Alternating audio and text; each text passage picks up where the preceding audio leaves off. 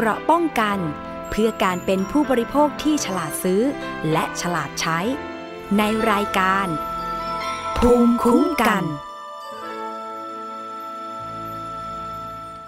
สวัสดีค่ะ ขอต้อนรับเข้าสู่รายการภูมิคุ้มกัน รายการเพื่อผู้บริโภคนะคะ วันนี้อยู่กับดิฉันชนาทิพไพรพงศ์ทางไทย PBS Podcast ค่ะ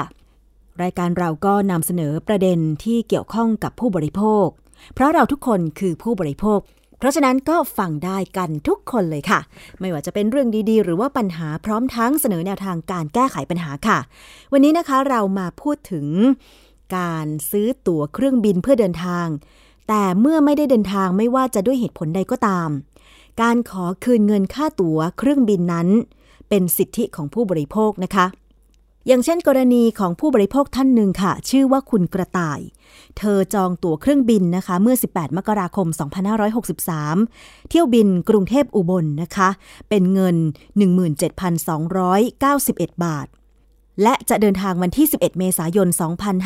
2563 ซึ่งเป็นช่วงการระบาดโควิด -19 สายการบินก็งดการบิน ห้ามประชาชนเดินทางก็เป็นช่วงเคอร์ฟิวด้วยแหละว่าอย่างนั้นนะคะ เพราะฉะนั้นเดินทางไม่ได้ คุณกระต่ายรักษาสิทธิของผู้บริโภคด้วยการขอเงินค่าตั๋วเครื่องบิน 17,000 กว่าบาทนั้นคืน แต่เธอติดต่อตามช่องทางต่างๆ ที่สายการบินกำหนดไม่ว่าจะเป็น call center หรืออะไรก็ตามนั้น เธอบอกว่าติดต่อยากมาก จนเธอต้องเดินทางไปที่เคาน์เตอร์ของสายการบิน ที่ให้บริการอยู่ที่สนามบินเลยทีเดียว แต่ก็ยังขอคืนเงินไม่ได้ เธอจึงร้องเรียนไปที่กรมการบินพลเรือนนะคะ ซึ่งใช้เวลาเนี่ย โหยาวนานเหมือนกันร้องเรียนมาเป็นเวลา 5-6 เดือนแล้วนะคะ แต่ปรากฏว่าไม่ได้รับการติดต่อกลับเลย สุดท้ายจึงไปร้องเรียนกับมูลนิธิเพื่อผู้บริโภคเพื่อทำการช่วยเหลือให้ได้เงินคืนค่าตั๋วเครื่องบินนะคะ เราไปฟังเสียงของคุณกระต่ายค่ะ ผู้บริโภคที่มีปัญหาขอเงินคืนค่าตั๋วเครื่องบินนะคะ ได้พูดคุยกับทางคุณโจ้เจ้าหน้าที่ของมูลนิธิเพื่อผู้บริโภค และคุณสารีอองสมหวังเลขาธิการมูลนิธิเพื่อผู้บริโภคค่ะ มีการจองไปวันที่ 18 มกราคม 20 นะคะ จะบินจากกรุงเทพไปอุบลนะคะ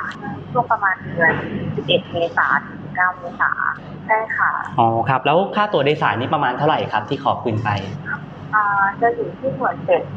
291บาท34สตางค์ค่ะรวมกับค่าประกันชีวิตด้วยอะค่ะ อ๋อหนึ่งหมื่นเจ็ดพันกว่าบาทเลยนะครับ ครับในการขอคืนตั๋วอย่างเงี้ยอ่าคุณกระต่ายได้ระบุไหมครับ ว่าอยากจะขอคืนเป็นเงินสดหรือว่าขอคืนเป็นอะไรครับอ๋อค่ะก็คือจะมีการขอคืนเงินเต็มจำนวนนะคะก็คือที่เท่าที่เราโอนตังเข้าไปในสายการบินนั้นนะคะคุณกระต่ายได้ร้องเรียนไปยังหน่วยงานไหนบ้างครับ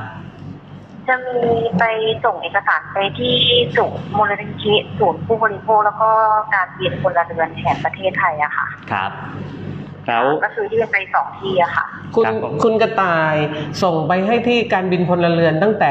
เดือนไหนคะ เอ่อน่าจะประมาณห้าเดือนได้แล้วอะค่ะ โอ้ห้าเดือนแล้วนะครับ ได้รับติดต่อจากกรมการบินพลเรือนบ้างไหมคะ ไม่มีเลยค่ะ มีแค่มูลนิธิผู้บริโภคติดต่อเข้ามาอย่างเดียวเลยค่ะ ครับ แล้วจากสายการบินแล้วครับ สายการบินมีการติดต่อกลับไปไหมครับ ไม่มีค่ะ อ๋อ ครับแล้วก็โหรอมาประมาณสักอ่าเกือบห้าเดือนแล้วนะครับ แล้วอย่างใช่นี้ค่ะจะเข้าหกเดือนนี้อะค่ะจะก็หกเดือนแล้วนะครับแล้วอย่างนี้คุณกระต่ายอยากอยากจะฝากอะไรไปยังอ่าสำนักงานการบินพลเรือนบ้างครับ ก็คือควรจะแจ้งรายละเอียดผ่านช่องทางที่หน้าเว็บเขาหรือว่าเฟซบุ๊กให้ชัดเจนนิดนึงอะค่ะ เพราะว่าเหมือนเราโทรไปที่ call center เขาอะค่ะ ก็คือจะเต็มทุกผู้สายเลยเราไม่เราไม่ติดต่อไม่ได้เลยอะค่ะ แล้วก็ติดต่อผ่านช่องทางเฟซบุ๊กเขาเขาก็ไม่ตอบเขาก็เลยไม่รู้จะติดต่อยังไง แล้วก็เดินทางไปที่หน้าเคาน์เตอร์ของที่สายการบินนั้นนะคะครับคือมันเดินทางไปไม่ได้เพราะมันติดโควิดช่วงนั้นพอดีครับผมอ๋อแต่แต่พอเราเดินติดต่อเดินทางไปได้ค่ะ เราก็เลยติดต่อไปที่เคาน์เตอร์เขาเดินทางไปที่เคาน์เตอร์เลยอะค่ะ แล้วเขาเหมือนพนักงานเขาบอกว่าตั๋วเนี้ยมีส่งคำร้องขอไปช่องทางไหนบ้างประมาณเนี้ยค่ะครับเราก็มีการแจ้งไปว่าเราส่งเรื่องไปที่ไอ้สายการบินพลเรือนนะคะแล้วเขาก็บอกว่าตัวเนี้ยไม่เกี่ยวข้องกับกับเขาเลย ก็คือมันคนละเรื่องกันประมาณเนี้ยค่ะอ๋อครับผมนอกจากที่จะติดต่อสายการบินยากแล้วนะครับ ช่องทางในการติดต่อต่างๆ แล้วก็ไม่ได้รับการติดต่อกลับเลยนะครับ ครับผมใช่ค่ะคคุรัณบคุณกระต่ายได้ทำหนังสือถึงเอ่อผู้ตรวจการแผ่นดินบ้างไหมฮะ ว่ากรมการบินพลเรือนไม่ยอมตอบข้อร้องเรียนของคุณกระต่าย ยังเลยค่ะ เออ น่าสนใจ เราให้ทางคือเราขอความความแบบว่าเหมือนปรึกษากับมูลนิธิผู้บริโภคอย่างเดียว แล้วก็มีการส่งไป แล้วก็รอเขาติดต่อกลับมา แต่ว่ามันไม่มีการติดต่ออะไรกลับมาเลยอะค่ะ อืมครับผแล้วมก็เราไปติดต่อที่หน้าเคาน์เตอร์ที่สายการบินนะคะ ก็ขอเงินคืนตอนขากลับ ก็คือก็ยังไม่ได้เงินคืนขากลับเหมือนกันค่ะโอ้ทั้งสองขาเลยนะครับ ใช่ค่ะ นั่นเป็นปัญหาของคุณกระต่ายนะคะ ซึ่งทางมูลนิธิเพื่อผู้บริโภคก็รับเรื่องร้องเรียนไว้ ทีนี้ไปฟังความคิดเห็นแนวทางการช่วยเหลือนะคะ จากคุณสารีอองสมหวัง เลขาธิการมูลนิธิเพื่อผู้บริโภคค่ะ คือแทนที่เราร้องเรียนไปหน่วยงาน หน่วยงานจะที่เป็นคนกำกับดูแลครับควรจะบังคับสายการบินถูกไหมฮะเพราะว่าครับคุณมาลงทุนสายการบินเนี่ย คุณไม่ได้มีเงินแค่ไม่กี่พันอื ถูกไหมฮะแน่นอนคุณมีเงินมากกว่าหมื่นเจ็ดพันที่คุณกระต่ายซื้อตั๋วแน่นอนครับเพราะฉะนั้นเนี่ยในกรณีเหตุการณ์แบบนี้เนี่ยสายการบินก็ควรจะเรียกว่าชัดเจนนะฮะคืนเงินผู้บริโภคทุกราย นะเพราะฉะนั้นเนี่ยเป็นหน้าที่ของกรมการบินพลเรือนที่จะต้องบังคับใช้ประกาศของตัวเองอือืมมครับคืออย่างนี้เนี่ยจริง ๆ แล้วปัญหาที่ค้างคาอยู่เนี่ยมีมีวิธีแก้ไข ก็คืออย่างที่พี่สายรีเรียนไป มีประกาศ แล้วก็อ่ากรมการบินพลเรือนเนี่ยถ้าบังคับใช้ประกาศของตัวเองอ่าเพราะฉะนั้นปัญหาก็นี้จะก็ไม่มีก็เลยคือใช่แล้วคุณก็ไปดูเลยว่าสายการบินไหนไม่คืน คุณก็มีสิทธิ์ปรับ คุณมีสิทธิ์ลดเที่ยวบินเขาถ้าคุณยังอยากจะทำธุรกิจอยู่อีกต่อเนี่ย คุณก็ต้องจ่ายเงินคืนผู้บริโภคก่อน ถูกไหมฮะอืมเออใช่ครับไม่ใช่ว่าคุณจะคิด เอาเฉพาะในส่วนที่เป็นรายได้ของคุณเท่านั้นมันไม่ถูกต้อง นั่นคือเสียงของคุณสารีอองสมหวังเลขาธิการมูลนิธิเพื่อผู้บริโภคนะคะ ถึงปัญหาการขอคืนเงินค่าตั๋วเครื่องบินล่าช้า ขนาดร้องเรียนไปที่กรมการบินพลเรือน ซึ่งเป็นหน่วยงานหลักเลยทีเดียว ในการดูแลคุ้มครองผู้บริโภคที่ใช้บริการสายการบิน ก็ยังไม่ได้รับการตอบกลับนะคะ จึงเรียกร้องให้มีการแก้ไขปัญหาอย่างเร็วค่ะ ทีนี้การคืนเงินค่าตั๋วของสายการบินเนี่ยก็คืนได้หลายรูปแบบ อย่างคุณกระต่ายบอกว่า ขอเงินสดคืน การคืนเงินค่าตั๋วเครื่องบิน ไม่ว่าจะเป็นคืนเป็นเงินสด หรือว่าคืนเป็นการเลื่อนตั๋วเดินทาง หรือแม้แต่ให้ gift voucher ต่างๆ เป็นสิทธิ์ของสายการบิน แต่ผู้บริโภคก็มีสิทธิ์เลือกเช่นเดียวกัน ไปฟังการพูดคุยนะคะ ว่ารูปแบบของการคืนเงินค่าตั๋วเครื่องบินนั้น มีได้หลายรูปแบบอะไรบ้างจากคุณโจ้และคุณสารี มูลนิธิเพื่อผู้บริโภคค่ะผมไปดูแล้วว่าบางสายการบินเนี่ยนอกจากจะเขาเรียกว่า full refund เนาะเป็นเงินสดเต็มจำนวนแล้วเนี่ยยังมีรูปแบบการคืนอีกแบบหนึ่งก็คือให้เลือกคืนเป็นเครดิตเงินคืนครับอ่าทีนี้อยากจะสอบถามอ่าความเห็นพี่สาลีกับอ่าคุณโสพลนิดนึงว่าครับการคืนเป็นเครดิตเงินคืนเนี่ยบางทีแล้วผู้บริโภคมีสิทธิ์เลือกไหมครับ คือเออต้องบอกอย่างนี้ บริษัทเนี่ยมีสิทธิ์คืนเป็นเครดิต แต่คนที่ตัดสินใจว่าจะรับเครดิตหรือไม่เนี่ยเป็นผู้บริโภค คือแน่นอนบริษัทก็ไม่อยากเอาเงินสดของเขามาคืนครับเพราะฉะนั้นเขาก็ต้องพยายามโน้มน้าวคุณโจ้คุณโสพลว่าอืมเอาละ คุณเดินทางเมื่อไหร่ก็ได้คุณบอกเรามาเลย เพราะฉะนั้นเราเลื่อนระยะเวลาเดินทางให้คุณอืมคุณจะเดินทางเมื่อไหร่ครับแล้วก็เราอาจจะเลื่อนให้คุณอีกหลาย ๆ รอบครับนะถ้าคุณไม่พร้อมเดินทางเนี่ยแต่ยังไง คุณได้ใช้ตั๋วเครื่องบินอันเนี้ยแน่นอนครับอันที่สองก็คือเขาก็อาจจะมีคูปองพิเศษแถมนู่นแถมนั่นบอกว่า ถ้าคุณ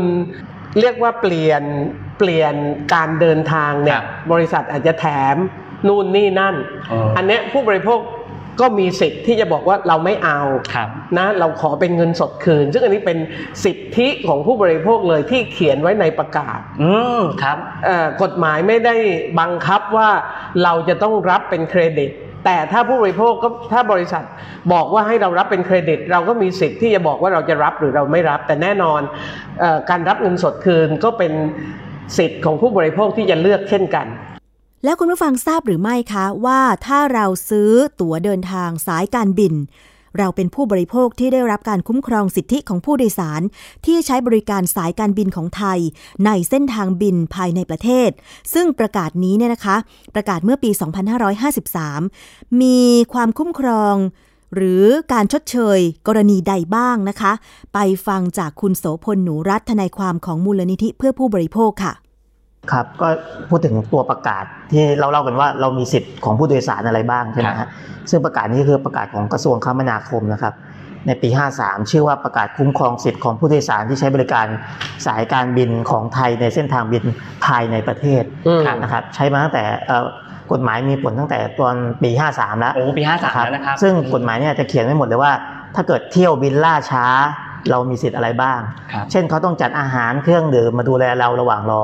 นะครับหรือแม้กระทั่งเราจะไม่เดินทาง เช่นถ้าเกิน3าถึงหชั่วโมงเกินนานเกินไปเนี่ยเราก็มีสิทธิ์ที่จะขอเปลี่ยน หรือขอเอ่อเลื่อนไฟล์ได้นะครับ อันนี้ก็เป็นตัวประกาศที่คุ้มครองสิทธิ์ของผู้โดยสาร โดยเฉพาะช่วงโควิดเนี่ยเป็นกรณีถูกยกเลิกเที่ยวบินใช่ไหมครับ ดังนั้นเนี่ยกฎเอ่อตัวประกาศเนี่ยก็ระบุไว้ชัดเจนเลยว่า อันดับแรกเนี่ยถ้าเกิดมีกรณียกเลิกเที่ยวบินเนี่ยต้องให้สิทธิผู้บริโภคในการขอคืนเงินก่อนอืมคืนเงินและค่าธรรมเนียมทั้งหมดครับทั้งหมดนะ ก่อน ถ้าเกิดคุณอยากจะเสนอเป็น Travel Voucher หรือว่าคุณอยากจะเสนอเป็น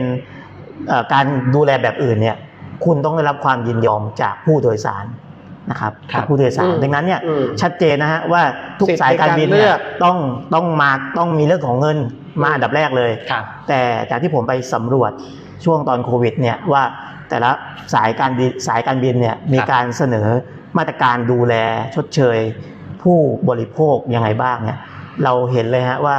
เขาจะมีแค่เรื่องเครดิตคืนเงินอืมกับเรื่องเลื่อนไฟล์เลื่อนไฟล์นะครับทีเนี้ยถามว่าประกาศนี้ดูแลเรื่องการเลื่อนเที่ยวบินไหมมีอืมครับนะครับ มีก็คือถ้าเลื่อนเที่ยวบินเนี่ยอย่างแรกเลยคือ ถ้าเลื่อนเนี่ยเราต้องไม่เสียค่าใช้จ่ายเพิ่มอืมนะครับครับ ถ้า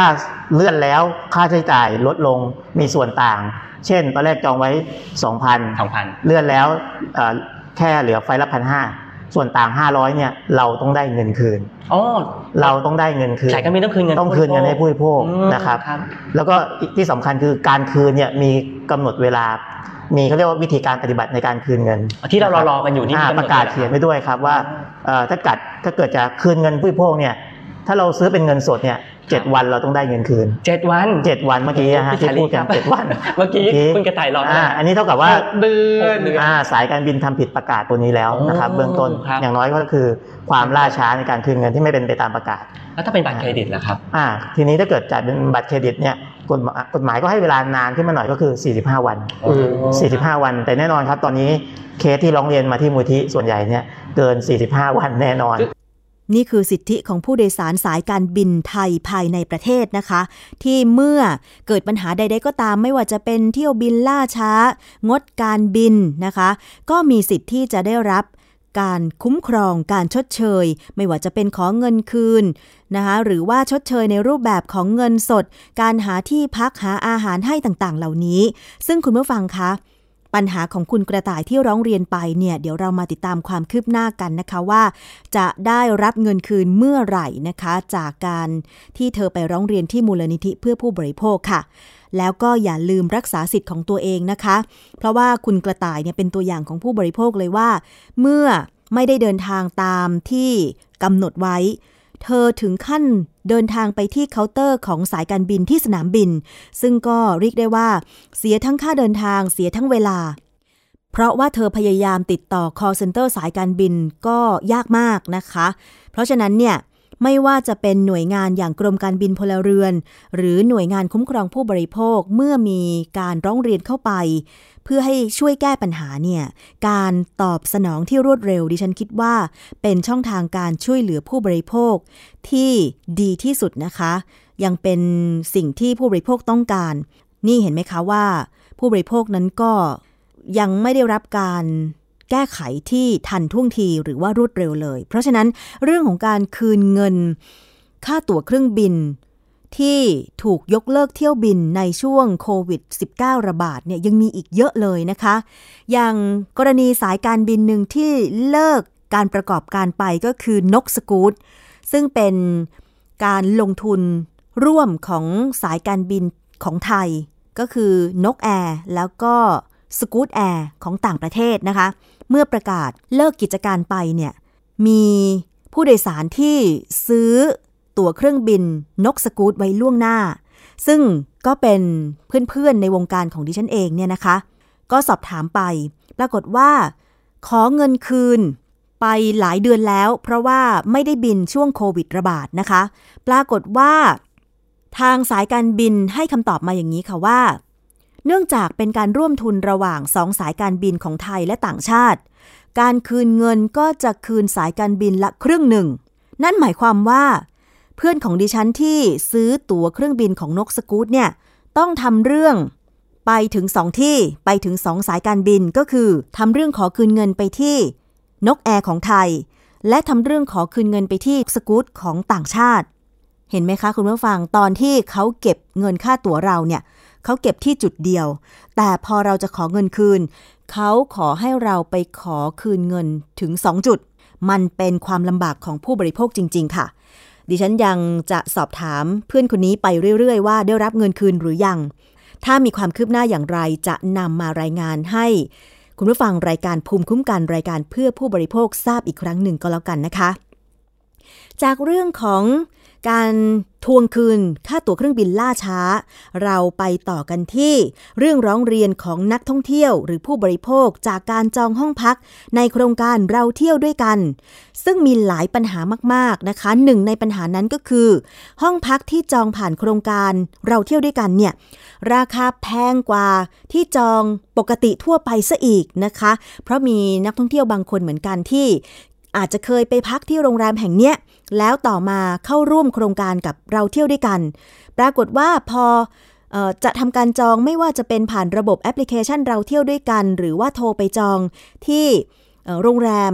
เลยโดยตรงเนี่ยนะคะ ปรากฏราคาห้องพักทำไมพุ่งสูงขึ้นล่ะ ทั้งๆทที่เป็นในช่วงของวันเวลาเดียวกันอะไรอย่างเงี้ยนะคะ คืออวันเวลาที่ไม่ใช่วันหยุดยาวอะไรอย่างเงี้ยทำไมราคามันแพงขึ้น เพราะฉะนั้น ทางการท่องเที่ยวแห่งประเทศไทยค่ะ ก็ได้เปิดสายด่วนททท หรือฮอตไลน์ทททนะคะ หมายเลขโทรศัพท์ 1672 เพื่อให้ทางนักท่องเที่ยวหรือผู้บริโภคเนี่ยโทรเข้าไปร้องเรียนถึงปัญหา การจองห้องพักจากโครงการเราเที่ยวด้วยกันโดยเฉพาะเลยนะคะ เราจะไปฟังปัญหาต่างๆ พร้อมทั้งแนวทางการแก้ไขปัญหา จากคุณยุทธศักดิ์สุภกร ผู้ว่าการการท่องเที่ยวแห่งประเทศไทยค่ะ ทอทอเรา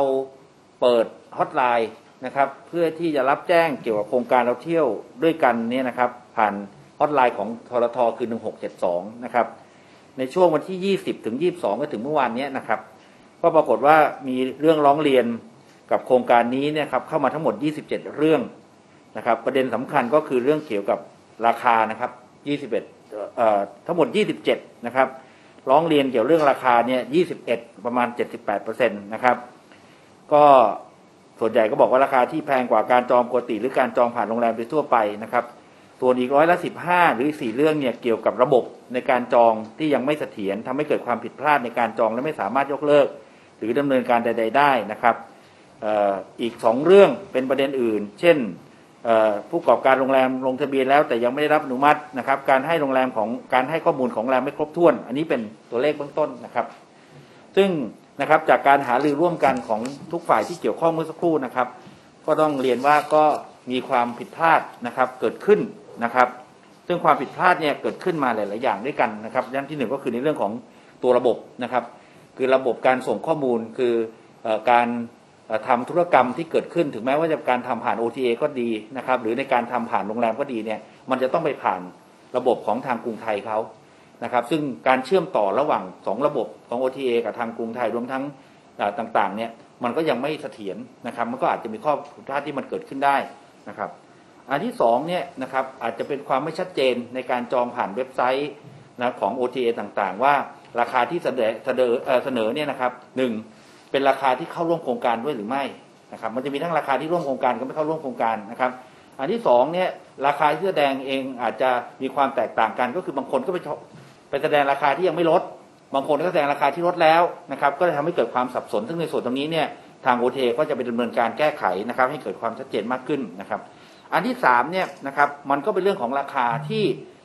ที่ต้องเรียนนะครับว่าบางครั้งเนี่ยนะครับบางรายเท่านั้นนะครับที่เสนอมาเนี่ย เป็นราคาที่ยังไม่ได้มีไม่ได้ไม่ได้ลดอะไม่ได้ปรับ เพราะข้อตกลงหนึ่งเนี่ยนะครับ ทางผู้ประกอบการจะต้องเสนอราคาที่ลดแล้วมา ในราคาเนี่ยนะครับ มันจะมีสามส่วนนะครับ ในระบบธุรกิจโรงแรมเนี่ยหนึ่งคือราคาที่ขายผ่านเว็บไซต์ของตัวเอง ราคาที่ขายผ่าน OTA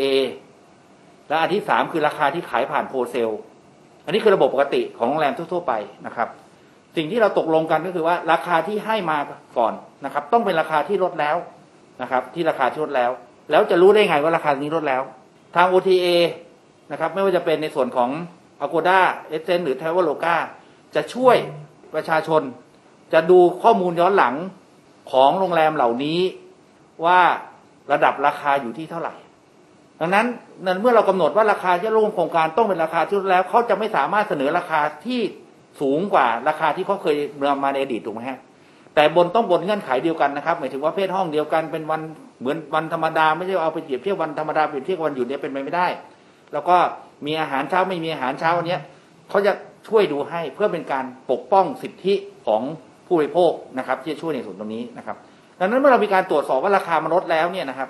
สิ่งที่จะต้องขอความร่วมมือกับผู้ประกอบการต่อไปก็คือว่า ราคาที่เสนอที่ขาขายผ่านเว็บไซต์โดยตรง นะครับ กับราคาที่เสนอขายของกับในผ่าน OTA เนี่ยราคาที่เสนอขายเว็บไซต์ตรงอาจจะต่ำกว่าได้ แต่จะสูงกว่าในผ่าน OTA ไม่ได้ในขณะเดียวกันเราก็จะขอความร่วมมือกับทางผู้ประกอบการอีกเหมือนกันว่า ราคาที่ขายบอกให้กับทางโฮเซลเนี่ยควรจะต้องเท่ากับราคาที่ส่งให้กับทาง OTA ที่หักค่าคอมและดิสเขาแล้ว ต้องเรียนนะครับว่าราคาถ้าตั้งต้น ราคาที่แจ้งมาตั้งต้นเนี่ยเป็นราคาที่ปรับลดแล้วถูกไหมฮะ พอมันเสนอขายผ่าน OTA ยืนยันนะครับว่า OTA ไม่ได้มีการคิดค่าคอมนะครับ ไม่ด้แล้วก็หักดิสเขา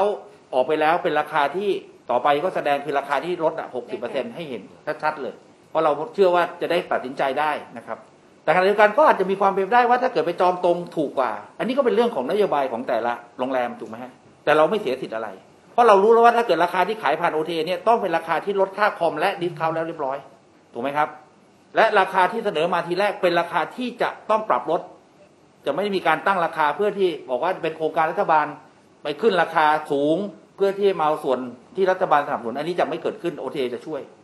นั้นก่อนนี้เป็นเรื่องแรกนะครับ ประเด็นต่อมาคือว่าก็อยากจะแนะนำนะฮะพี่น้องประชาชนให้ตรวจสอบ มันเป็นสิทธิ์ของท่านนะจะเลือกสิ่งที่ดีที่สุดนะครับ ราคาถูกที่สุดสมกับเอ่อกำลังซื้อของท่านเองนะครับ ก็พูดง่ายๆว่าถ้าท่านสะดวกนะครับ ในการที่จะไปจองผ่านเว็บไซต์ตรง ก็อาจจะได้ราคาที่ถูกกว่า อันนี้เป็นเรื่องปกติถูกไหมฮะหรือผ่านแต่ว่าราคาที่ผ่านโรงแรมจะต้องไม่สูงกว่าราคา OTA แน่นอนถูกไหมครับ อันนี้เป็นสิ่งที่แล้วก็ท่านก็เลือกเอาที่ไหนถูกก็ก็ดำเนินการไปนะครับ OTA เข้ามาช่วยจะช่วยอำนความสะดวกและจะช่วยท่านเองการปกป้องสิทธิประโยชน์นะครับของการคุ้มครองผู้บริโภคด้วย อันนี้ก็สิ่งที่ได้พูดกันตกลงไปอย่างนี้นะครับ แล้วก็ จากนี้ไปนะครับเราก็จะเข้าไปตรวจสอบนะครับเรื่องของราคาเรื่องของการให้เกิดความมั่นใจว่าคนที่ร่วมโครงการนั้นเนี่ยจะไม่เข้าเอ่อจะไม่เสนอขายราคาที่ขึ้นโดยไม่สมเหตุสมผล นี่เป็นแนวทางของการท่องเที่ยวแห่งประเทศไทยหรือทททนะคะ ในการที่จะช่วยเหลือนักท่องเที่ยวหรือผู้บริโภคที่โทรไปจองห้องพักเพื่อเที่ยวเพื่อกระตุ้นเศรษฐกิจหลังจากเราประกาศ คลายล็อกดาวน์โควิด -19 มาในเฟสที่ 5 แล้วกำลังจะประกาศในเฟสที่ 6 แต่ปรากฏว่าถ้ามันจะต้องจ่ายเพิ่มแพงกว่าปกติ กับห้องพักที่เมื่อก่อนเคยจ่ายได้ราคาถูกกว่า มันก็ไม่เป็นธรรมกับนักท่องเที่ยวหรือผู้บริโภคใช่ไหมคะคุณผู้ฟัง ทีนี้มาฟังในส่วนของตัวแทนสมาคมโรงแรมไทยค่ะอย่างสมาคมต่างๆ เนี่ยเขาก็กำกับดูแลผู้ประกอบการที่เป็นสมาชิกด้วยกันเอง เพื่อไม่ให้ ผู้ประกอบการคนใดคนหนึ่งเนี่ยนะคะ หรือเจ้าใดเจ้าหนึ่งเนี่ยทำอะไรที่มันเกิดสร้างความไม่เป็นธรรมหรือไม่เป็นที่พอใจของผู้บริโภค อย่างโรงแรมไทยเขาก็มีสมาคมโรงแรมไทย ไปฟังตัวแทนสมาคมโรงแรมไทยค่ะ ว่าเขามีมาตรการกำกับดูแลสมาชิกโรงแรม ที่พักต่างๆเนี่ยนะคะ ไม่ให้กำหนดราคาที่แพงเกินกว่าปกติ ที่ร่วมกับโครงการเราเที่ยวด้วยกันอย่างไรไปฟังกันค่ะ สมาคมโรงไทยแล้วก็ แล้วก็ในส่วนของช่องทางของการจอง ไม่ว่าจะเป็นช่องทางที่ direct โรงแรมหรือจองผ่าน OTA เราก็คงจะต้องให้ท่านผู้ประกอบการลองเออเขาคงจะเลือกที่จะดูว่าเขาจะใส่ราคาที่ช่องไหนในราคาที่เท่าไหร่ แต่ประชาชนก็มีสิทธิ์ที่จะสามารถเลือกดูว่าอันไหนเป็นราคาที่ต่ำสุดแล้วคิดว่าเหมาะสมกับคุณที่สุดอะนะคะ คือจริง ๆ แล้วราคาที่เหมาะสมที่คิดว่าตัวเองพึงพอใจในการที่จะซื้อเป็นราคาที่ดีที่สุดแล้วล่ะค่ะ ไม่ได้หมายความว่าจะต้องถูกที่สุดหรือว่าจะต้องแพงขึ้นไปยังไงบางทีก็เกิดการไม่เข้าใจของผู้ประกอบการได้ในลักษณะที่ว่าเข้าใจว่าถ้าตั้งราคาสูงๆทำให้เหมือนประชาชนได้ส่วนลดเยอะ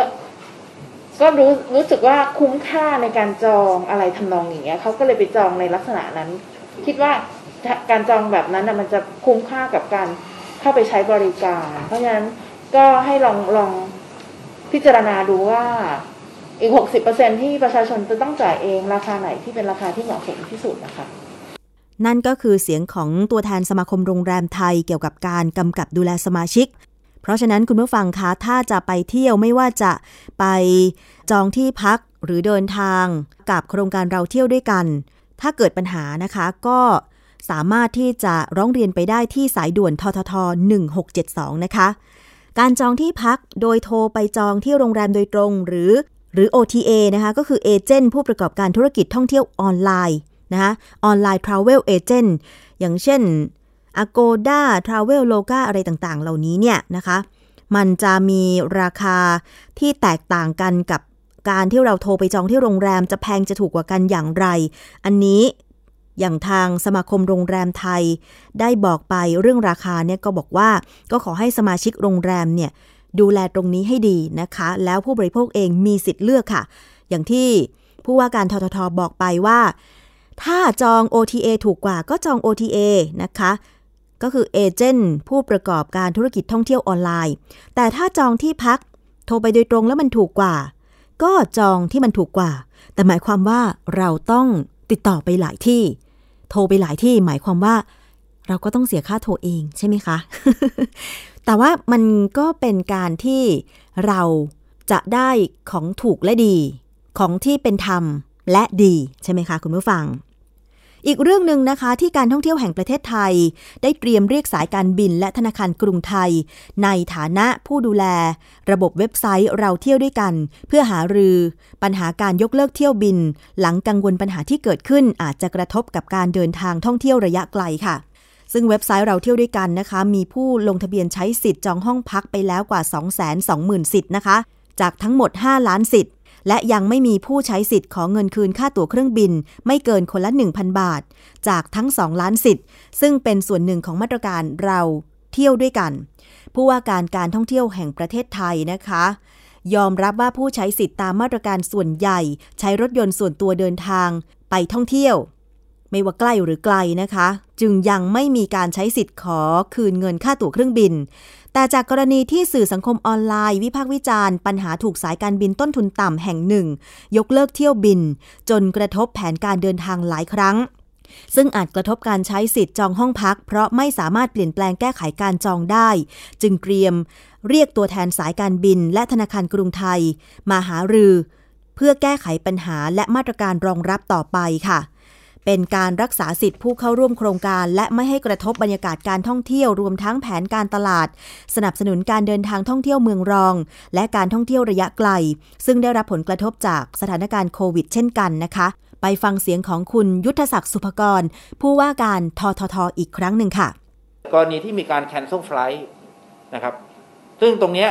การแลกเปลี่ยนข้อมูลระหว่าง KTB นะครับกับ airline ก็ต้องเกิดขึ้นนะครับ ว่าตรงนั้นนักท่องเที่ยวไม่สามารถเดินทางไปได้นะครับ จะมีการคืนสิทธิ์ให้ไหมเพราะสุดท้ายแล้วผมว่าสิทธิ์ของเขามากกว่าใช่ไหมฮะหรือจะ compensate เขายังไง เพราะว่าที่เขาซื้อเนี่ยส่วนหนึ่งก็คือส่วนลด 40%ที่รัฐบาลจะช่วยแต่ไม่เกินพันบาทด้วย อันนี้ผมขอเก็บเป็นประเด็นไปหาลือกับผู้ที่มีส่วนเกี่ยวข้องก่อนได้ไหมฮะแต่ตอนนี้อาจจะยังไม่เยอะมากเพราะมันเริ่มจองสองก็คือว่า ทิศแหล่งท่องเที่ยวที่เรานิยมตอนนี้ส่วนใหญ่จะเป็น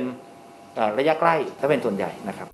ขณะที่สายการบินแอร์เอเชียนะคะ โพสต์ข้อความชี้แจงปัญหาที่เกิดขึ้นว่า สายการบินจำเป็นต้องยกเลิกเที่ยวบินหลายครั้งในเดือนสิงหาคม เพื่อให้สอดคล้องกับแผนการเดินทางจริง ซึ่งไม่เป็นไปตามมาตรการกระตุ้นการท่องเที่ยวของภาครัฐ ซึ่งคาดว่าสถานการณ์จะกลับเข้าสู่ภาวะปกติในระยะต่อไป โดยไม่มีเจตนา มุ่งยกเลิกเที่ยวบินที่จัดกิจกรรมส่งเสริมการตลาด ที่ให้เดินทางได้โดยไม่จำกัดหรือแพ็กเกจ บุฟเฟ่ซึ่งเรียกเก็บเงินสูงกว่าการเดินทางปกติ แต่เป็นไปตามแผนการบริหารเครื่องบินปกตินะคะอะคุณผู้ฟังก็นี่แหละเป็นเรื่องที่เกี่ยวข้องกับการเดินทางด้วยเครื่องบินล้วนๆเลยนะคะ เพราะว่าปัญหาที่เกิดขึ้นอย่างการจัดโปรโมชั่นของสายการบินเนี่ยต้องยอมรับว่าการจัดโปรโมชั่นแบบบุฟเฟ่ซื้อในราคา 2,999 บาท สามารถเดินทางได้ไม่จำกัด แต่คุณผู้ฟังคะ ลองไปดูข้อความนะคะ ที่เขาบอกว่าการกำหนดเงื่อนไขต่างๆ ต้องเป็นการกำหนดของสายการบิน คุณผู้ฟังต้องดูให้ดีๆ มันมีดอกจันตรงนี้ มันมีหมายเหตุตรงนี้ เดี๋ยวทางรายการภูมิคุ้มกันจะนำเรื่องนี้มา เล่าให้ฟังกันอีกครั้งหนึ่ง พร้อมประเด็นที่น่าสนใจว่า คนที่จองตั๋วเครื่องบิน เป็นแบบแพ็กเกจบุฟเฟ่ ราคา 2,999 บาทเดินทางได้ไม่อั้น ใครจองได้ หรือใครจองไม่ได้หรือเกิดปัญหาอะไรอย่างไรนะคะ ต้องติดตามกันต่อไปค่ะ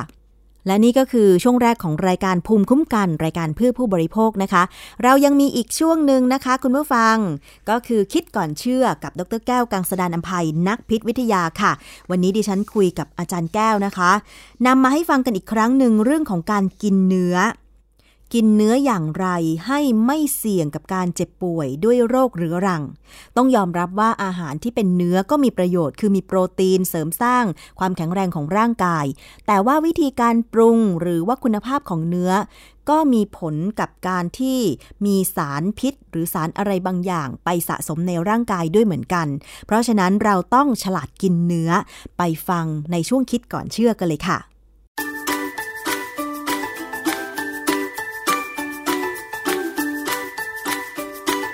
ช่วง คิดก่อนเชื่อ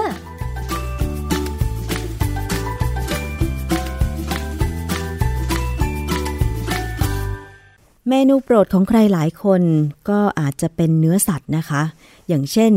เนื้อปิ้ง เนื้อย่าง เนื้อทอด ซึ่งเมนูอาหารเหล่านี้เนี่ย เป็นที่นิยมแล้วก็มีราคาตั้งแต่ถูกไปจนถึงแพงนะคะ จริงๆ แล้วเราพูดคุยกันหลายครั้งเกี่ยวกับความเสี่ยงในการกินอาหารพวกนี้ก็คือความเสี่ยงต่อโรคมะเร็งนั่นเอง วันนี้เราจะมาพูดคุยกันอีกครั้งหนึ่งนะคะ อาจารย์แก้วคะ ครับ เราจะลดความเสี่ยงมะเร็งในการกินเนื้อสัตว์ได้อย่างไรคะอาจารย์ก็คือความจริงเนี่ยคนไทยส่วนใหญ่เนี่ยนะที่ที่อ่านหนังสือพิมพ์ดูข่าวทีวีบ้างแล้วเนี่ยนะค่ะก็จะได้ข่าวเรื่องการกินเนื้อสัตว์มากๆแล้ว ทำให้เป็นมะเร็งสูงขึ้นนะคือมีความเสี่ยงสูงขึ้น WHO องค์การอนามัยโลกเนี่ย ก็สรุปออกมาแล้วว่าการกินเนื้อสัตว์โดยเฉพาะเนื้อสัตว์ที่ออกสีแดง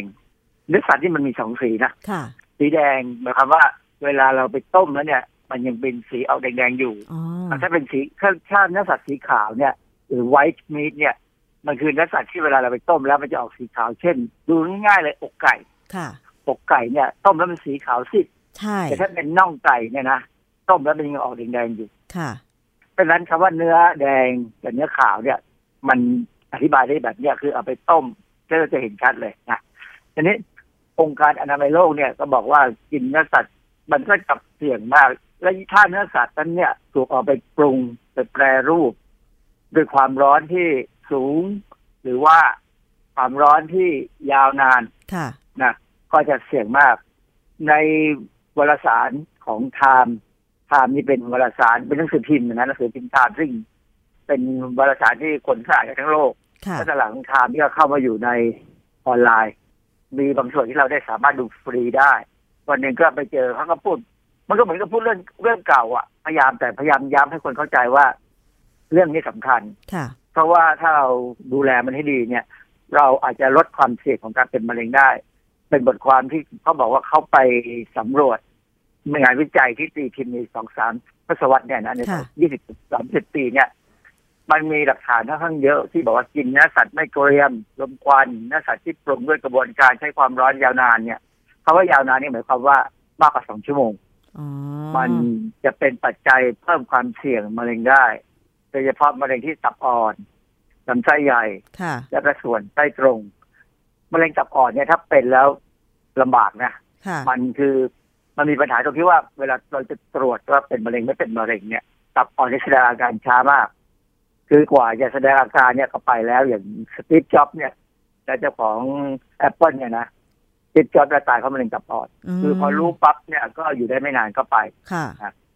มะเร็งลำไส้ใหญ่เนี่ยความจริงไม่ควรจะเป็นกับคนไทยเลย เพราะว่าเรากินผักผลไม้มาตั้งนาน มันไม่มันไม่ควรจะ มีความเสี่ยงแบบนี้ค่ะแต่ปรากฏว่าพฤติกรรมการกินอาหารของเราเปลี่ยนไป เรากินผักผลไม้น้อยลงนี่อาจจะเป็นเพราะว่าผักผลไม้มันแพงมั้งอาจจะมีส่วน หรือเปล่าเดี๋ยวนี้มันของมันแพง มันมันแพงไปทุกอย่างเลยไปซื้อกะหล่ำปลีหัวหนึ่งสี่สิบบาทอย่างเงี้ยคุณจะรู้สึกยังไงกะหล่ำปลีหัวสี่สิบบาทในซุปเปอร์มาร์เก็ตไปซื้อตามตลาดนั้นก็ยี่สิบห้าบาท ใช่อาจารย์ไม่ได้ถูกเลยนะ ใช่ค่ะ เพราะว่าอย่างที่ฉันเปรียบเทียบราคากันเนี่ย ถ้าเป็นหัวละ 25 บาทก็คือซื้อตามตลาดสดทั่วไป แต่ถ้าเป็นกระหล่ำปลีที่บอกว่าปลูกแบบออร์แกนิกบ้าง ปลูกแบบอินทรีย์บ้างอาจารย์ หัวละไม่ต่ำกว่า 50 บาทนะในห้างอะค่ะ ใช่ เราก็ต้องยอมรับสภาพไปนะว่า เออพอรู้ว่าอินทรีย์แล้วก็สบายใจนะ อินทรีย์จริงหรือจริงก็ไม่รู้แต่ว่าช่างมันเถอะทีนี้มันมีคำคำหนึ่งที่บอกว่าส่วนไส้ตรง ส่วนไส้ตรงค่ะ เออ ตรงเนี้ยมันคือเรกตัมภาษาอังกฤษที่คำว่าเรกตัมคือลำไส้ใหญ่เราเนี่ยมันยาวนะยาวยี่สิบสิบเมตรนะค่ะยาวแล้วก็คดไปคดมาอยู่ในในในพุงเรานี่แหละ ที่ทำให้เราเห็นว่าเรามีพุงเยอะก็เพราะว่าลำไส้ใหญ่มันยาวมากแต่แล้วมันจะมีส่วนหนึ่งก่อนที่มันจะถึงทวารหนักมันจะเป็นส่วนที่เป็นเราเรียกว่าไส้ตรง ตรงนั้นน่ะก็เป็นมะเร็งง่ายอืมบางคนมีความเสี่ยงในการเป็นมะเร็งลำไส้ใหญ่ บางคนมีความเสี่ยงต่อการเป็น มะเร็งที่ไส้ตรงค่ะที่ความจริงมันมีรายละเอียดลึกลงไปกว่านั้นนะอาจารย์ทำไมมันครับมีงานวิจัยเกี่ยวกับการกินเนื้อสัตว์ แล้วก็ไปมีส่วนในการก่อให้เกิดมะเร็ง โดยเฉพาะมะเร็งลำไส้ คือเขาดูพฤติกรรมการกินของคืองานที่เป็นงานฝรั่งของฝรั่งก่อนนะค่ะคือฝรั่งนี่เขาก็ค่อนข้างรู้ตัวว่าเขากินเนื้อสัตว์เยอะอืมนะกินผักผลไม้ค่อนข้างน้อยนะหรือบางทีก็ไม่ชอบไม่ชอบถ้าอย่างนั้นอะ คืออย่างเราเคยพูดเรื่องผักผลไม้ไปแล้วว่า ผักผลไม้เนี่ย มีประโยชน์ตรงที่ว่าหนึ่งเวลาเรากินเข้าไปแล้วเนี่ย มันทำให้เราอิ่มเร็วขึ้นทำให้เราไม่กินเนื้อสัตว์หรืออย่างอื่นมากจนอ้วนผลไม้เป็นตัวคุมตรงนี้สองกินผักผลไม้เข้าไปแล้วเนี่ยมันอุ้มน้ำมันทำให้เราเรารู้สึกว่ามีอะไรอยู่ในกระเพาะเยอะลงไปในลำไส้แป๊บเดียวมันก็กระตุ้นให้มีการขับพวกกากอาหารออกจากร่างกายเรานะ เพราะคือพวกกากอาหารออกจากร่างกายเราไปเนี่ยสารก่อมะเร็งที่มันหลงค้างอยู่ในกากอาหารในอุจจาระเราเนี่ยมันก็เลยสัมผัสกับลำไส้ใหญ่น้อยลง มันก็จะขับออกไปค่ะอันอันนี้คือคนลักษณะของทางเอเชีย ซึ่งมักกินผักผลไม้เยอะ แต่คนที่อยู่ทางยุโรปหรือแม้กระทั่งผมว่าถ้าถ้าตะวันออกกลางเนี่ยเราดูดีๆเนี่ยพวกเขาก็กินผักผลไม้น้อยนะอืมเขาอาจจะมีอัตราการเป็นมะเร็งลำไส้ใหญ่ก็สูงเหมือนกันค่ะเพราะฉะนั้นโดยสรุปแล้วเนี่ย ตอนนี้ทาง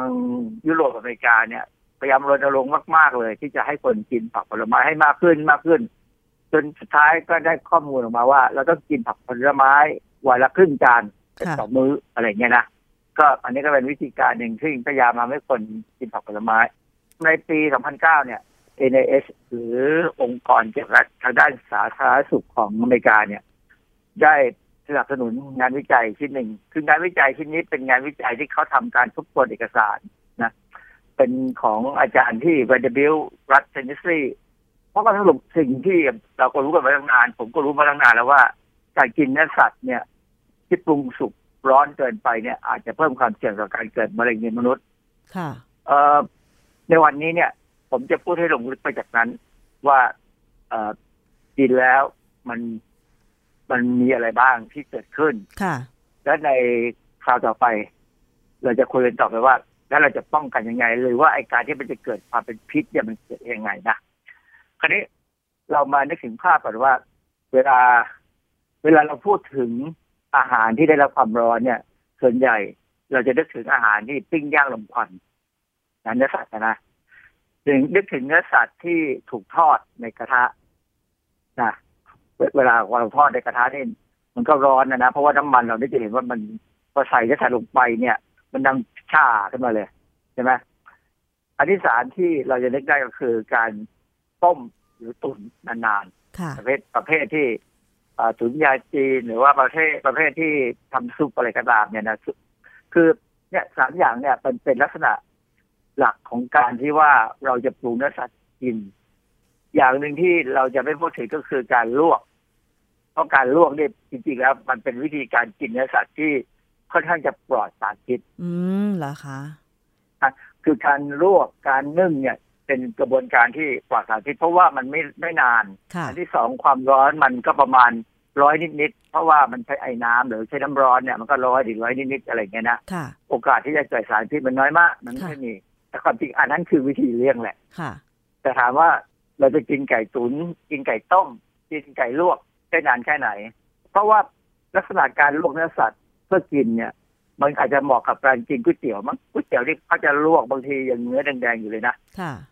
ใช่ไหมซึ่งแม่จริงๆก๋วยเตี๋ยวเนื้อสดเนี่ยเนื้อจะแดงๆอยู่ซึ่ง ผมก็ไม่ผมก็ไม่กินนะค่ะผมผมไม่ชอบกินอะไรที่มันแบบยังไม่สุกอะผมค่ะมีความกลัวเป็นเป็นชีวิตจิตใจว่าถ้าติดเชื้อขึ้นมาแล้วมันมันไม่คุ้ม ผมก็หันมากินเนื้อสัตว์ที่ให้ได้รับความร้อนเต็มที่ค่ะ วิธีการที่เราจะเลี่ยงเอ่อไม่ให้เกิดสารพิษ ตอนที่เรากินเนื้อสัตว์ก็คือการลวกการนึ่งอะไรอย่างนี้ใช่ไหมคะอาจารย์นะครับ แต่ว่าการลวกการนึ่งเนี่ยบางครั้งมันก็รสชาติมันก็ไม่ไม่อร่อยเท่าที่ควร มันไม่หอมไงอาจารย์ ถ้าเทียบระหว่างมันไม่หอมเนื้อย่างโดยเฉพาะอะไรนะ ส่วนที่เขาเรียกว่า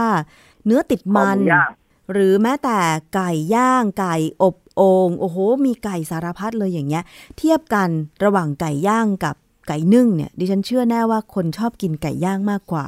นั่นแหละสิคราวนี้ของอร่อยเป๊ะเราจะกินยังไงให้มันปลอดภัยเนี่ยเดี๋ยวคราวหน้าพูดแต่ว่าคราวเนี้ยมามารู้จักมันก่อนว่าไอ้ในของอร่อยเนี่ย มันมีสารพิษยังไงบ้างค่ะนะคือสารก่อมะเร็งเนี่ย เอาง่ายๆก่อนส่วนใหญ่มันจะมีสองกลุ่มที่เราจะพูดกันคือ เ e สเตอโรไซคลิกเอมีนซึ่งไม่ค่อยมีใครพูดถึงกันนะอันนี้เป็นจริง ๆ มันก็เพิ่งมาได้สักประมาณยี่สิบถึงสิบปีจากคำเนี่ยเรื่องเรื่องของสารกลุ่มเ e สเตอโรไซคลิกเอมีนเนี่ยคนที่ศึกษาคนแรกเนี่ย เป็นกลุ่มนักวิจัยทางญี่ปุ่น เขาศึกษาจากปลาซาบะ คือมีอาจารย์ผู้ใหญ่ท่านหนึ่งเป็นศาสตราจารย์ของญี่ปุ่นเนี่ยเขาทำปลาซาบะกินในอพาร์ตเมนต์ค่ะแล้วเขาก็มีความ รู้สึกว่าไอ้กลิ่นที่มันลอยขึ้นมาเนี่ยเป็นควันที่ลอยขึ้นมาเวลาเขาปิ้งปลาเนี่ย มันน่าจะมีอะไรแปลกๆไหมเขาก็เลยเก็บควันเนี่ยไปศึกษาไปวิจัยดู ก็พบว่าในนั้นนะมีสารก่อมะเร็งค่ะนะเขาก็เลยไปทำการวิเคราะห์ทำอะไรก็ตามก็พบว่าในควันของปลาซาบะเนี่ย หรือว่าแม้กระทั่งในตัวดำตัวดำๆที่มันติดที่หนังปลาเนี่ยค่ะมันมีสารเคมีกลุ่มหนึ่ง เราเรียกว่าเฮตโรไซคลิกเอมีนทั่วๆไปเขามักจะเรียกย่อๆว่า HCA เราเราเติมตัว S เล็ก ๆ เข้าไปหมายความว่ามันมีเยอะแยะเฮตโรไซคลิกเอมีนส่วนอีกตัวหนึ่งซึ่งผมว่าคนไทยรู้จักมาสักสามสิบปีได้แล้วมั้ง เพราะว่าผมเคยเอาเรื่องนี้มาพูดเมื่อสามสิบกว่าปีก่อนเนี่ย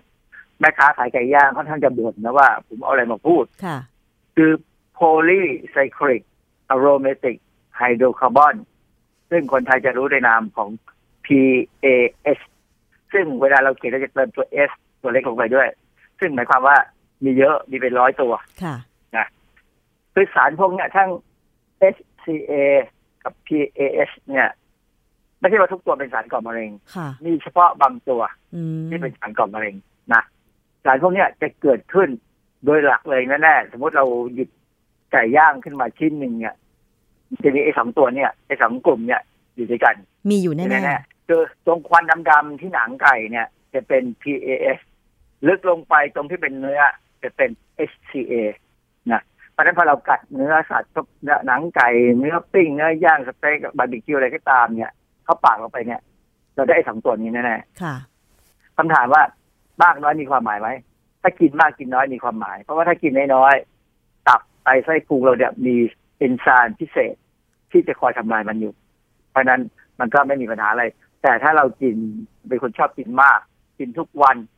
แถมไม่กินผักผลไม้ด้วย คราวนี้โอกาสจะเสี่ยงก็จะเยอะขึ้นนะค่ะผมเคยทำวิจัยเรื่องนี้ความจริงสารพวก PAH เนี่ยเป็นงานวิจัยชุดแรกๆเลยที่ผมกลับมาจากอเมริกาแล้วมาทำการศึกษานะผลก็ออกมาได้ก็เหมือนกับของฝรั่งที่เขาทำมาแต่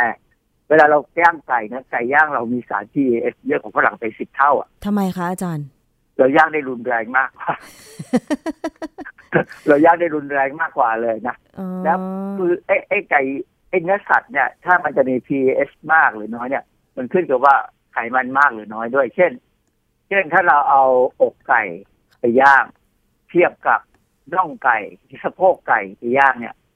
อกไก่จะมี PAHs ค่อนข้างน้อยค่ะส่วนสะโพกจะมีค่อนข้างเยอะ เนื่องจากว่าเวลามันเราย่างมันเนี่ย มันจะมีส่วนที่เป็นไขมัน ถูกความร้อนเนี่ยหลอมเหลวหยดลงไปบนบนถาดค่ะพอหยดหยดลงไปแล้วเนี่ย ไอ้ไอ้ไขมันเนี่ยจะถูกเผาแรกๆเนี่ยมันถูกเผาสมบูรณ์มันจะกลายเป็นคาร์บอนคาร์บอนไดออกไซด์กับน้ำแต่หลังจากนั้นเนี่ยถ่านจะเย็นลงค่ะเพราะว่าธรรมดา มันจะค่อยๆจากร้อนแดงจะค่อยๆกลายเป็นแบบเอ่อออกเทาๆมีความร้อนมากเนี่ย คราวนี้แหละมันน้ำมันที่หยดลงไปต่อใบเนี่ย มันจะมีออกซิเจนน้อยลงด้วย แล้วความร้อนก็ลดลดลงมาด้วยเนี่ยอ๋อดิฉันเห็นมัจะกลายป็ควันอาจารย์แบบเนี้ยดิฉันเห็น เพราะว่าโดยปกติถ้าถ้าที่บ้านดิฉันนะจะก่อไฟพวกปิ้งย่างเนี่ยนะคะ ก็จะใช้ถ่านแล้วก็ให้เตามันเป็นไฟสีแดง แล้วก็ย่างนะคะ โดยเอาเนื้อสัตว์เนี่ยวางไว้บนตะแกรงแต่ว่าวางไว้สูงหน่อย สูงจากครับถ่านหน่อยนะคะ แต่ว่าครับดิฉันก็แปลกใจว่าทำไมหลาย ๆ ร้านของปิ้งย่างเนี่ย ถึงก่อไฟแบบให้มันมีขี้เถ้าเขาเรียกว่าราไฟอ่าเอาขี้เท่าลงเวลาไฟ ใช่คือแล้วก็เอาไก่หรือว่าเอาเนื้อเนี่ย วางไว้อย่างนั้นตลอดเวลา แล้วน้ำมันก็หยด ก็เคยถามแม่ค้านะว่าทำไมถึงต้องราไฟโดยการเอาขี้เถ้าลงไปกลบถ่านสีแดงๆ เขาบอกว่าเพื่อไม่ให้ไฟมันแรงจนเกินไป ทีนี้พอควันมันรมขึ้นมามันก็โอ้โหควันขโมงเลยอาจารย์ แบบนี้ใช่ไหมคะ ที่มันก่อให้เกิดสาร PAH เป็นจำนวนมากนะคะเหตุผลก็เพราะว่ามันอร่อยอืมถ้าถ้าไฟแรงๆเนี่ย มันก็ไม่มีควันค่ะมันก็ไม่อร่อย ควันในควันเนี่ยมันมีสารเยอะแยะนะค่ะหลายอย่างเป็นพวกน้ำมัน terpene oil จะเป็น oil ก็คือน้ำมันที่อยู่ในพวกต้นไม้เนี่ยนะค่ะเพราะถ่านนี่มันก็มาจากต้นไม้ไอ้ไอ้พวกที่จะให้กลิ่นอื มนะมีสารบางอย่างเป็นพวกสารที่สารต้านอนุมูลอิสระก็มีนะ ในในนี้แต่สารก่อมะเร็งก็เยอะค่ะคือรสชาติของเนื้อสัตว์ที่มีควันไปลมเนี่ย มันจะออกขมนิดๆมันไม่ได้รสชาติดีอย่างเดียว มันจะมีรสขมนิดๆซึ่งขมนิดๆเนี่ย ถ้าผมพอเหมาะพอดีพอดีเนี่ย มันก็ใช่เลย ค่ะ ที่ว่าอร่อยนะเพราะฉะนั้น อกไก่เนี่ยมันมีเนื้อมันมีไขมันต่ำค่ะดังนั้นเวลาเราเราเอาอกไก่ไปปิ้งย่างเนี่ย ควันก็จะน้อยอืมนะอกไก่ก็จะไม่ค่อยอร่อยคนก็จะไม่ค่อยกินกันอกไก่เนี่ยเป็นเป็นเนื้อสัตว์ส่วนที่ถ้าปรุงแล้วเนี่ย ต้องเอาไปยำถึงจะอร่อยค่ะที่กินได้ เพราะงั้นไม่งั้นมันจะแห้งๆนะพวกรสชาติไม่ค่อยมีอะไรเท่าไหร่ แต่ถ้าเปรียบเทียบกับเนื้อ ถ้าเปรียบเทียบกับเนื้อนะคะ อาจารย์ ส่วนที่มันที่สุดก็คือส่วนที่เรียกว่าเสือร้องไห้ใช่ไหมอาจารย์ อะไรแบบนั้นอะ คือคือส่วนไหนมีไขมันจะอร่อย ส่วนที่เป็นเนื้อสันเนี่ยเนื้อสันจะมี มันมันจะมีไขมันต่ำค่ะแต่ว่าอย่างอย่างของวัวของญี่ปุ่นเนี่ยวัวเนื้อวัวโกเบเนี่ยเขาจะพยายามเลี้ยงให้เกือบทุกส่วนมาเลย มีไขมันเยอะแทรกเพราะเข้าว่าไปพวกวัวพวกนี้กินเบียร์อ่าทุกป้อนเบียร์มาเลยค่ะ ให้มันให้มันกินเบียร์ให้มัน ให้มันเหมือนกับคนคนที่กินเบียร์แล้วลงพุงอะค่ะไขมันเต็มตัวค่ะ เพราะว่าไขมันเนี่ย เป็นตัวทำให้เนื้อนิ่มอืมรสชาติดี ใช่ อร่อย แล้วความสุกความสุกของเนื้อสัตว์ล่ะคะ อย่างเช่นบางคนชอบแบบสุกน้อย สุกปานกลางสุกมากอย่างเงี้ย มีผลต่อสาร PAH กับ HCA ไหมคะนี่ครับเพราะว่ามันอยู่ที่ความร้อนไงอือยู่มที่ความร้อนกับเวลา คือ กึ่งดิบเนี่ยถ้าถ้าแรหรืคือกึ่งดิบเนี่ยมันก็จะยังแทบจะยังไม่สุกเท่าไหร่เลย คือ คนที่ชอบแบบนี้เขาจะบอกว่าได้เนื้อสัตว์ที่มีโปรตีนคุณภาพดีซึ่งก็ค่อนข้างจริงอะนะคือโปรตีนยังไม่เสียสภาพมากยังไม่ถึงกับไหมใช่ไหมก็อดกินกันไปมันก็อาจจะดีก็ได้ แต่ว่าผมผมไม่ชอบรสชาติน้ำเลือดอะนะที่อยู่ในเนื้อสัตว์ตรงนั้น สุกปานกลางเนี่ยมันก็จะเริ่มมีเดียมแรเนี่ยมันก็จะแทบจะไม่เห็นเนื้อแดงๆแล้วถ้าจะสุกก็ อันนี้ถ้าถ้าเป็นเนื้อส่วนที่มีไขมันอยู่ก็จะอร่อยค่ะแต่ว่าถ้าเป็นเนื้อส่วนที่ไม่มีไขมันเนี่ย มันจะแห้งๆแหละแต่อย่าได้ไปสั่งเวลดัน สุกมากเรียกเวลดันที่ที่อเมริกานะฮะทำไมมัคะเหมือนกระถาดเลยอ๋อเหรอผมเคยคะสั่งแล้วเหมือนถาดเลย คือ ผมก็ไม่รู้ว่าเวลดันจะเป็นอย่างนี้ แล้วก็เรียกว่าเวลดันมันก็คือเนื้อที่ปิ้งค่อนข้างจะแห้งๆหน่อยปรากฏว่าเหมือนถาดแล้วก็มานั่งขูดเอาเศษที่ไหม้เกรียมออก โอ้โหอันนั้นจำไว้จนวันตายเลยเลิกสั่งเลยไอ้ไอ้ไอ้เวลดันเนี่ยไม่กินเด็ดขาดค่ะแต่แต่เวลดันเนี่ยพอมันมีฐานมีควันมากๆเนี่ย อันนี้ส่วนนี้จะเป็นส่วนที่มีสารก่อมะเร็งมากที่สุด เคยมีคนทำสเต็กชิ้นใหญ่ๆเนี่ยเวลดันเนี่ยนะฮะค่ะน้ำหนักประมาณหนึ่งกิโลกรัมเนี่ยเขาสามารถแยกสารก่อมะเร็งออกมา ได้เท่ากับปริมาณสารก่อมะเร็งที่เกิดจากบุหรี่ถ้าจำไม่ผิดห้าร้อยมวล เพราะฉะนั้นไม่สูบบุหรี่ก็ได้ ควันพิษเหมือนในบุหรี่เหมือนกันโอ้ที่อค่ะยู่ในสเต็กนะฮะค่ะอันนี้คือเรื่องของของ PAS ส่วน HCA หรือ heterocyclic amine เนี่ยไอ้พวกนี้มันจะเกิดโดยหลักแล้วเนี่ยเกิดในการที่เราเอาเมื่อเอาไก่เนี่ยไปอบหรือไปย่างอะไรก็ตามเนี่ยนะอุณหภูมิสูงกว่า150องศาขึ้นไป ซึ่ง150ที่จริง ๆ มันก็ยังไม่ได้สูงสำหรับการอบการการอบในกับในเตาอบนะ ในเตาอบเนี่ยเราจะใช้150เพื่อทำให้เนื้อสุกก่อน จากนั้นถึงจะเร่งไปที่200 250เพื่อจะให้มันเตรียมหน่อยค่ะใช่ไหมอันเนี้ยมันจะเกิดเฮตโรไซคลิกเอมีนอ๋อขึ้นมาเลยครับไม่ว่าเราจะปรุงเนื้อสัตว์ ไม่ว่าจะเป็นปิ้งหรืออบ อันเนี้ยก็ทำให้เกิดสารก่อมะเร็งได้เหมือนเหมือนๆกันใช่ไหมคะ มันมันเกิดจากน้ำเลือด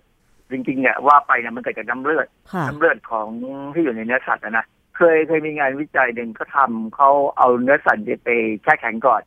เออพอเราเอาเนื้อสัตว์ที่แช่แข็งเอามาวางที่อุณหภูมิห้องแล้วเนี่ย สิ่งที่จะเกิดขึ้นมาก็คือ มันจะมีมันจะหายพอพอเนื้อมันเริ่มหายแข็งเนี่ยนะค่ะน้ำเลือดจะแยกออกมาใช่ไหมสังเกตมันมีน้ำไหลออกมาค่ะเป็นน้ำเป็นน้ำเลือดออกมาปรากฏว่าถ้าเราใช้เอาเนื้อส่วนเนี้ยไปปิ้งย่างเนี่ย สารก่อมะเร็งจะเกิดน้อยลงเพราะน้ำเลือดมันไหลออกไปแล้วค่ะแต่ว่าถ้าเป็นเนื้อสัตว์ที่ไม่ได้จะไปแช่แข็งนะพ อได้มาแล้วก็ก็ปิ้งย่างเลยเนี่ย ด้วยหน่วยหน่วยน้ำหนักที่เท่ากันเนี่ยเนื้อสัตว์ที่ปิ้งย่างเลยไม่ได้เอาไปแช่แข็งเนี่ย จะมีสารก่อมะเร็งมากขึ้นค่ะมากกว่า เพราะว่าไอ้ตัวน้ำเลือดเนี่ยมันเป็นตัวตั้งต้นของการเกิดเฮตโรไซคลิกเอมีนอืมแต่ก็สังเกตไว้ว่าตัวสารตัวตั้งต้นของเฮตโรไซคลิกเอมีนกับ PAH เนี่ยต่างกัน PAH เนี่ย คือไขมัน ส่วนเฮตโรไซคลิกเอมีนเนี่ยจริงๆมันคือกรดอะมิโนกับ โปรตีนบางชนิดที่อยู่ในน้ำเลือด ซึ่งถ้าเนื้อสัตว์ที่เราเอามาใช้กินเนี่ย มีทั้งกรดมีทั้งไขมัน มีทั้งส่วนที่เป็นน้ำเลือดอยู่ เราก็ได้สองอย่าง ไม่ไม่น่าประหลาดใจเลยตอนหลังนี่เขาไปนที่รู้กันซึ่งทำให้ต่อมาถึงผมก็พยายามทำวิจัยไงว่า เราจะกินยังไง มันถึงจะปลอดภัยค่ะอาหารปิ้งย่างลมควันนี่ของโปรดอะ ใช่ หมูกระทะอย่างนี้นะคะ หรือว่าบุฟเฟ่อาหารทะเลอย่างนี้ อันเนี้ยก็ใช้วิธีการปิ้งย่างเหมือนกันนะอาจารย์ ดิฉันเคยไปกินบุฟเฟ่อาหารทะเลแถวจังหวัดสมุทรปราการ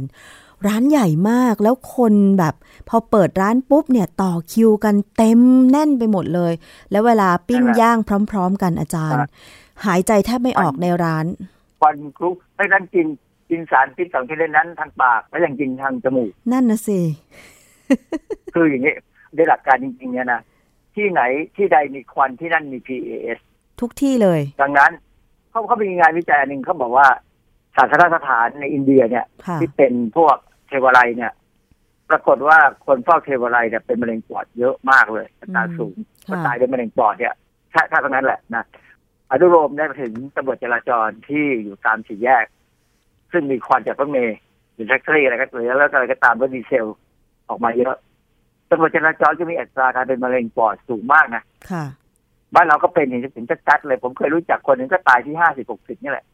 ยังไม่ทันเกษียณแล้วตายแล้วเป็นตำรวจจราจรที่อยู่สี่แยกเนี่ย ผมไม่ได้คิดนะว่าเขาเข้มงวดกันไปจนคนด่านะแต่ผมว่าเขาได้สารพิษพวกเนี่ยเพราะฉะนั้นตำรวจจราจรเนี่ยจำเป็นจะต้องใช้หน้ากากความจริงหลวงจะต้องซื้อหน้ากากให้เขาใช้ และเป็นหน้ากากกันสารพิษด้วยไม่ใช่หน้ากาก PM 2.5 อะไรพวกนั้นนะนะค่ะแค่นั้นไม่พอหรอก ต้องเป็นหน้ากากที่เป็นไอ้หน้าไอ้มดแดงอะ ที่มันมีฟิลเตอร์ที่เป็นที่เขาใช้เวลาทหารจะไปรบแล้วเจอสารพิษอะต้องแบบนั้นค่ะตำรวจจราจรถึงจะค่อนข้างจะลดความเสี่ยงได้ เพราะฉะนั้นไอ้เรื่องการกินอาหารเนี่ย มันก็เหมือนกับชีวิตประจำวันของเราเนี่ยด้วยความจริงอีกอย่างหนึ่งควันควันตามวัดก็เหมือนกันค่ะแต่จริง ๆ แล้วหลังๆ เนี่ย เราควรจะรณรงค์ให้เรื่องจุดธูปแค่ยกมือไหว้ก็ควรจะพอแล้ว การจุดธูปเนี่ยมันเป็น มันเป็นพฤติกรรมการบูชาของฮินดูนะค่ะ ไม่ใช่พุทธเลย เพราะพระพุทธเจ้าไม่เคยสอนเรื่องการจุดธูปค่ะ เพราะฉะนั้นผมไม่เคยจุดธูปผมไปไหว้พระที่ไหนผมยกมือไหว้หรืออาจจะมีดอกไม้ แต่จะไม่มีทูบเด็ดขาด เพราะว่านั่นคือสารก่อมะเร็งค่ะนะฮะดังนั้นเนี่ย อาหารที่มีควันอาหารที่ถูกความร้อนนาน อีกอันหนึงที่ชัดๆคืออาหารที่ถูกความร้อนนานคือการตุ๋นซึ่งอันนี้ความร้อนต่ำนะประมาณร้อยกว่า ตุนก็เกิดเหรอคะอาจารย์ เกิดฮะ ถ้าตุ๋นเกิดเกินสองชั่วโมงเนี่ยเฮตโรไซคลิกเอมีนจะเกิดขึ้นมาเยอะเลยอ้าวดิฉันก็นึกว่าแต่เป็นแค่แต่ปิ้งย่างแต่อย่าเพิ่งตกอย่าเพิ่งตกใจ ทุกอย่างของการปรุงแบบที่เราชอบกินเนี่ย พฤติกรรมการปรุงอาหารของคนไทยเนี่ย เรามักจะเติมสารอะไรบางอย่าง หรือองค์ประองค์ประกอบของการปรุงอาหารบางอย่าง ซึ่งมันช่วยลดการเกิดสารพิษได้ ค่ะอะเดี๋ยวเราจะว่ากันในตอนต่อไป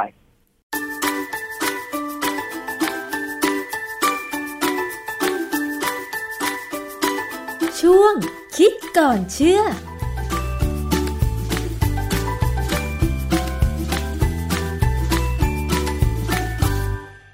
และนี่ก็คือทั้งหมดของรายการภูมิคุ้มกัน รายการเพื่อผู้บริโภคสำหรับวันนี้นะคะ หมดเวลาลงแล้วค่ะ ดิฉันชนะทิพไพรพงศ์ต้องลาไปก่อน สวัสดีค่ะ ติดตามรายการได้ที่ www.thaipbspodcast.com แอปพลิเคชัน ไทย PBS Podcast หรือฟังผ่านแอปพลิเคชัน Podcast ของ iOS Google Podcast Android Podbean SoundCloud และ Spotify ติดตามความเคลื่อนไหวของรายการและแสดงความคิดเห็น โดยกดถูกใจที่ facebook.com/thaipbspodcast